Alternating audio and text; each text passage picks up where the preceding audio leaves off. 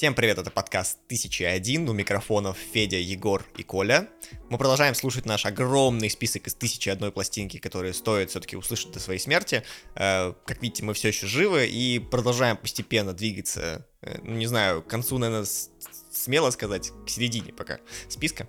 Э, на очереди у нас очень современный альбом, очень-очень новый, 2019 года. Альбом исполнителя Майкл Кивануки. Э, Майк, блин, Майкл Киванука, альбом Киванука. Вот. А, очень сложно, очень сложная фамилия. Он что, японец? А, нет, как можно было бы подумать изначально. Вообще, он из семьи э, угандийских беженцев. Угандийских, наверное, правильно. В общем, они в 70-х бежали из Уганды э, в Великобританию. В Великобритании, собственно, Майкл уже и родился, вырос там. То есть он как бы такой э, британец в первом поколении, назовем это так. Э, из бывшей колониальной э, республики. Короче, родился, учился, там, в школу ходил, в университет ходил. В какой-то момент его привлекала музыка. Э, вообще он учился на медийщика, но потом начал играть на гитаре, потом начал подыгрывать в каких-то разных группках. И забабахал в 22 года свой первый сольный концерт. Довольно молодым. Э, начал потихоньку собирать залы поменьше, побольше, так далее, так далее, расти. И первое его такое масштабное э, появление на публике — это его разогрев перед концертом Адель. То есть он ездил в Адель тур и разогревал Адель mm. в 2011 году. Это После этого он выпускает свой... Да, это прям так, знаешь, мощно, сильно, я бы сказал. Э, после этого он выпускает э, в 2019 году свой первый дебютный альбом, который позволяет ему выиграть какую-то там, типа, премию радио BBC самая крупная британская радиостанция, которая каждый год выбирает типа топ э, исполнителей, э, топ э, юных дарований, которые в будущем стрельнут. В 2020 году он оказался топ-1 в этом списке, обогнав Фрэнка Оушена, Азилию Бэнкс и Скриликса. Во-первых, я удивился, что Скриликс забыл в 2012 году в этом списке. Э, Нет, ну как будто... А то, что Фрэнк Оушен там тебя не смущает? Да, в 19 году? В 19 В 12 12 12 год. В двенадцатом году Скриликс нормальный еще. Нормальный. Да, но там просто про юные дарования говорили, а мне казалось, да, что Скриликс типа это перспективные артисты, как будто бы, да. А, а, да. Да, да, да, да, да. Ой. То есть Фрэнк нельзя сказать, что типа он прям сразу таким был крутым артистом, который резко залетел во все чарты. Нет, он постепенно двигался к этому, но просто довольно быстро. Он познакомился, собственно, потом с э, командой продюсеров Danger Mouse и Inflow. Про них мы тоже немножко вернемся, поговорим. А, которые спродюсировали ему второй альбом, который стал гиперуспешным. У него там синглы залетели вообще в кучу сериалов, э, реклам и так далее, э, фильмов, прочее, прочее, прочее. Собирает какие-то бешеные количество прослушиваний, клипы классные, клевые. Вот. И тут мы подходим к третьему альбому, который он выпустил в 2019 году. Хотя, оказывается, хронологически он должен был быть четвертым, потому что второй альбом э, у него был написан, но он его полностью сжег, скажем так. Примерно как том, второй том мертвых душ. Вот, потому что ему не понравилось. Прям как факту... Хаски, да? Да, много Хаски. кто так делал, так скажем. Ну, много ладно. кто так делал, да-да-да. Ну, относительно, конечно, много, мы такие прям много. Ну, немного, но...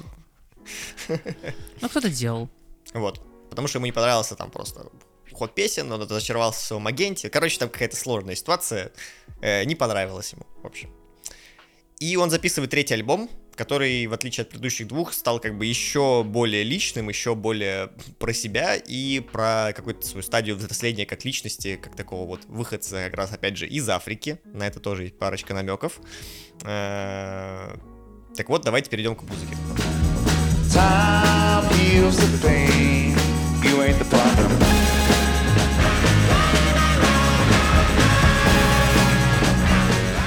Это великолепно. Вообще жесть, только очень круто.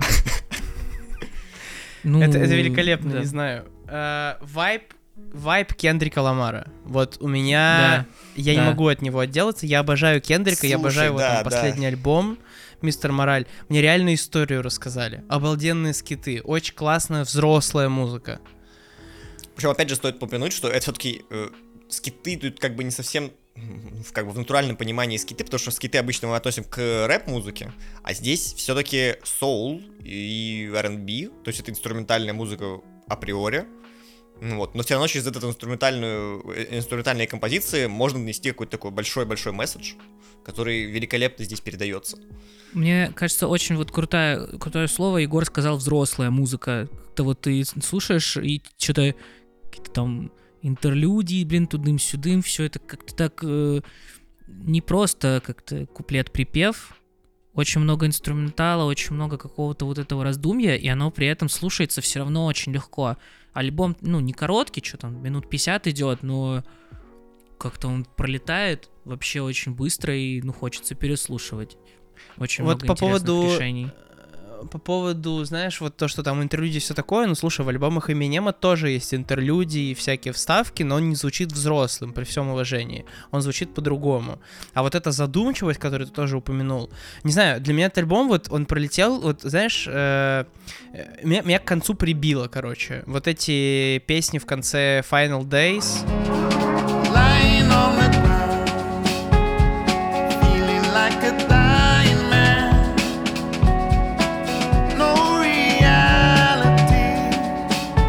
Hard to Say да, Goodbye, Final да. Days, Solid Ground. Я такой, чел, остановись, light, пожалуйста. На, лайте просто все. На лайте у тебя кульминация, это конец. Отличный, у тебя отличная говорят, что... финальный, отличный финальный трек для такого альбома, да. Чувак, ты вот тут вот в серединке моей погрустил, потому что вначале все начинается так прям бодро, задорно, типа. Вот я хотел сказать, ты, что ты не проблема, как будто как жизнь, как будто, как да. будто он летит как жизнь, да. что все быстро, быстро, быстро, и потом он остается наедине с собой, как бы сталкиваясь, ну как бы перед смертью, как бы, да, по смыслу. Лайт это свет просто в конце тоннеля, да. я я слушал, я такой, нет.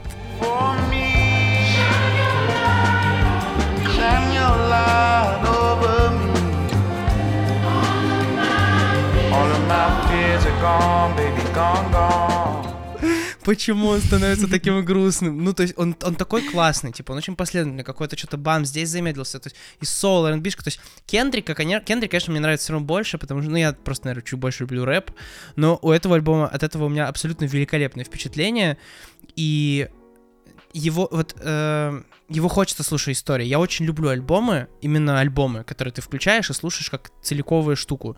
И это просто очень крутая работа. Это очень крутая работа. Опять же, стоит отметить, что вообще сейчас такое как бы устоявшееся мнение уже есть, что музыку альбомами выпускать, типа, это максимально старомодно, все бахают синглы, там, и пишки, но не альбомы, потому что альбом это, типа... Я, кстати, хотел законтрить твой тейк, вот этот, про то, что есть устоявшееся мнение. На самом деле, не, не совсем, потому что выпустить в поп-музыке альбом, это менее эффективно, чем сингл. У тебя все равно завирусится как бы угу. пару Одна песен. Песня. Пару песен. А если ты делаешь какой-нибудь э, ракешник, какую-нибудь там гранжуху или, ну просто какой-то ракешник, да, большинство ракешников выпускается альбомами, потому что когда у тебя человек послушает ну, какой-нибудь трек хэви метал, он такой, и чего? А где еще 40 минут хэви металла? То есть э, на самом деле, э, на мой взгляд, современная музыка, типа выпускать это синглами, EP или альбомами зависит от жанра. Потому что, опять же, на, на, нами любимый Палк, типа, они отлично выпускаются и пишками. Хаден Дадан, деревянные киты, они отлично выпускаются и пишками. Ты слушаешь 5-6 треков, это больше, чем сингл, в этом есть мини-история, но тебя никто не душит. Эта музыка супер взрослая, супер крутая. R&B круто слушается альбомами. R&B как ты слушаешь синглами будешь? Я, ну, кстати, да, перв... да. вот первый Возможно, раз на самом деле поймал себя на мысли. Я типа не сильно фанат R&B, но это первый какой-то первый R&B, который мне бескомпромиссно понравился. То есть я подобавлял треки оттуда нормально. Прикол вот. в том, что, ну, типа, его тяжело назвать прям чисто R&B, потому что здесь есть мешанина из всего, здесь есть и какие-то элементы рока, как и даже психодела. Да, да. Вот. У Кендрика же так же. Ну, Например, да, вот да, эта песня, да. как она, uh, Hard to Say Goodbye.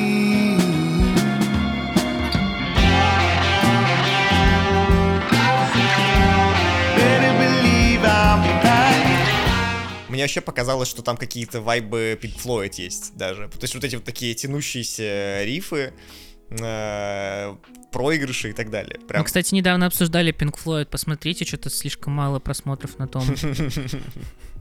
Вообще, кстати не, говоря... Непростительно. Говоря про Pink Floyd, э, Майкл очень часто любит записывать э, лайв э, выступления свои просто как бы в студии собраться записать с музыкантами live. Они собирают себе довольно много просмотров, там, по-моему, второе по популярности видео на его канале, это там 120 миллионов просмотров, это live э, песни, которые они просто в студии записали. И он говорит, что он эти лайвы записывает как раз с отсылками к легендарному концерту Pink Floyd Live at Pompeii. Вот, mm-hmm. который был такой большой-большой фильм. Вот. Так что тут как бы тоже есть такое косвенное, но влияние. А, вот, вообще альбом, конечно, потрясающий. Он еще и написан, как, опять же, как вот именно альбом. То есть, конечно, вы можете слушать треки по отдельности. Это, типа, ни, ничуть не умаляет их э, какого-то там превосходства и так далее. Но вместе, во-первых, они ложатся офигенно. Э, то есть, у тебя есть вот эти классные интерлюдии, есть э, вот эти переходы конца одного трека в начало другого, э, подобраны тональности так, чтобы оно все звучало вот так вот монотонно, слитно. Вот. И в этом я считаю, что большая заслуга продюсеров, которые работали с ним на этом альбоме. А работали с ним довольно два культовых э, R&B продюсера. Один это Danger Mouse. Danger Mouse, э, помимо Кивануки, работал, типа, с огромным количеством других э, поп-рок и инди-рок групп, таких как Black Keys, например. Как раз тот альбом Brothers, который мы слушали, это вот его работа тоже.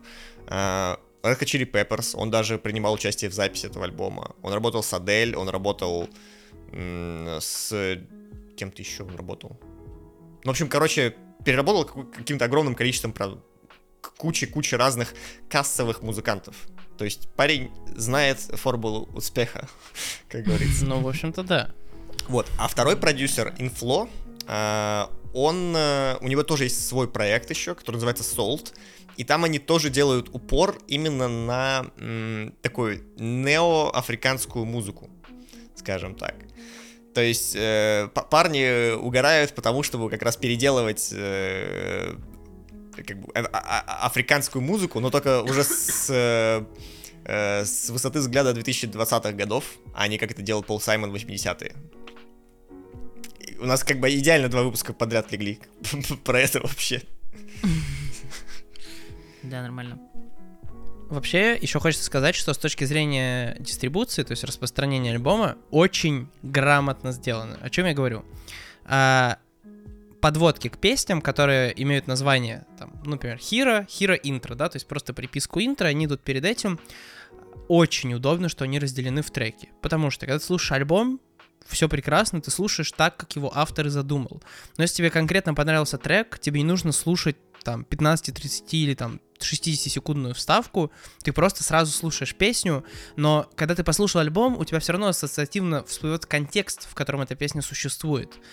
Э, это, это просто великолепно, то есть э, это, это правильное, хорошее коммерческое решение.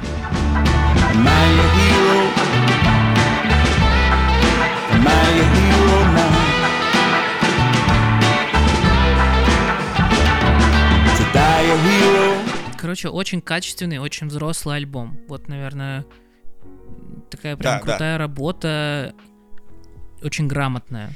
И я не знаю почему, но э, честно, от него вообще сколько раз ты его не переслушиваешь, мне почему-то все время от него хочется плакать уже в конце, в конце этого альбома. Да у него невозможно, знаю, вот прям... он в конце тебя надламывает вообще жутчайшим образом. Да, да. И, вот и я не понимаю, треки. в какой момент это происходит. То есть я послушал его два раза, каждый раз это произошло примерно в одном месте, но ты вроде слушаешь такой, папа, ты что-то, ну, соул, R&B-шечка, и потом раз, и тебе очень грустно. How does it feel to be on your own? No one to understand. И, а в конце все равно все нормально. Он тебя достает, кстати, оттуда. Это очень круто. Да, да, да. Э, потому что не вся музыка, которая тебя, ну, создает ощущение обрушения, да, какого-то, что ты рухнул, она тебя достает туда. Эта музыка достанет вас, поэтому просто дослушайте до конца. Это, это Пацаны, важно. хватит, хватит. Мужчины не плачут. Хватит. И, и Колина скупая слеза проползла по щеке. Короче, резюмируя, это, по-моему, тот альбом, который э, может даже понравиться не только нашему поколению, но и поколению постарше. Как мне кажется, он даже был сделан с закосом на то, что понравится очень широкой аудитории. Максимально-максимально широкой, по полувозрастному составу. Вот. Э, да и в целом это пример, наверное, потрясающих альбомов современности. Прям невероятно крутых. Круто, что этот список, который мы слушаем, он все еще дополняется, обновляется, и можно наткнуться на такие вот крутые э, примеры музыки, которая не скатилась в три прихлопа, два притопа. Это правда. Вот. С вами был подкаст 1001. Слушайте нас завтра, слушайте нас всегда. А, до новых встреч. Пока. До свидания. До свидания.